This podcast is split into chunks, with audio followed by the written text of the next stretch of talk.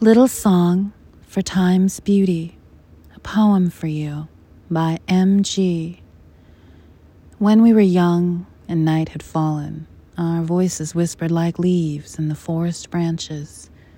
Two small people with no thought of harm, whispering soft words against the dark.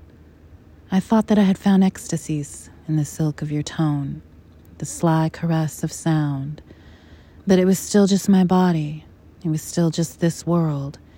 An airport in San Francisco, with rain slowly running down the plate window, where I could see the tarmac, my plane coming in, when nothing mattered more than anything else mattered. But it's not a null sum in life's geometry. That rain was extraordinarily beautiful, and I thought of you.